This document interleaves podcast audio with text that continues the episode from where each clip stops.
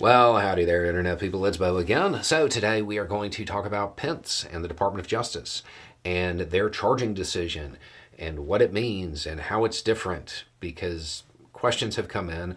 A lot of this we have gone over before on the channel, but it's been a while uh, and there are newer people to the channel.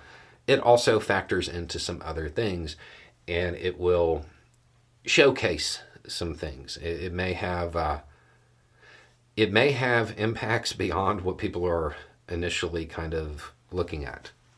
So, if you don't know, Vice President Pence, the Department of Justice, the National Security Division was like, yeah, we're not charging you over these documents. So, how is it different from Trump? That's the question. The, the key element when you are talking about these types of crimes is intent, willful retention. Okay? What happened with the Pence situation in those documents? Team Pence found some documents. Team Pence called the feds and were like, hey, come get these now. Then they did all kinds of interviews, interviews with aides, answered all of their questions. They invited the feds in to come do, say, like a five or six hour search in which the feds actually found another document. But it's really hard to say somebody is willfully retaining something if you're like, hey, come get it. In fact, why don't you come and look around and make sure there's nothing else there? Generally speaking, I am a strong supporter of the idea that it is always shut up Friday.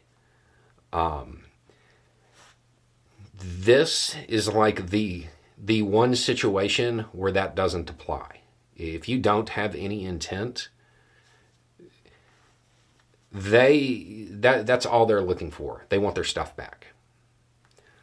Um, so for Pence, fully cooperated, very voluntary did everything he could to get the documents back to where they're supposed to be.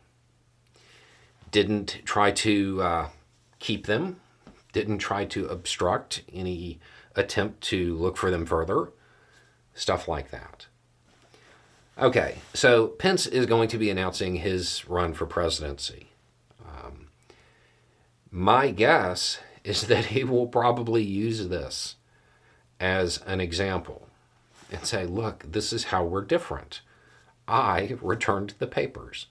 Uh, I don't know how that's going to go over, but I would imagine he's going to try to use it and show a little bit of uh, contrast between him and Trump. The other thing that is uh, that's going to come of this is it's going to show that the the standards are there. Okay, anything that Trump did to offend some shadowy organization that you know makes these decisions and causes witch hunts or whatever Pence would have done too right? I mean they, they were they were buddy buddy up until you know Pence didn't have the courage. So it, it, it shows that it's not a political thing and I think that that may actually go.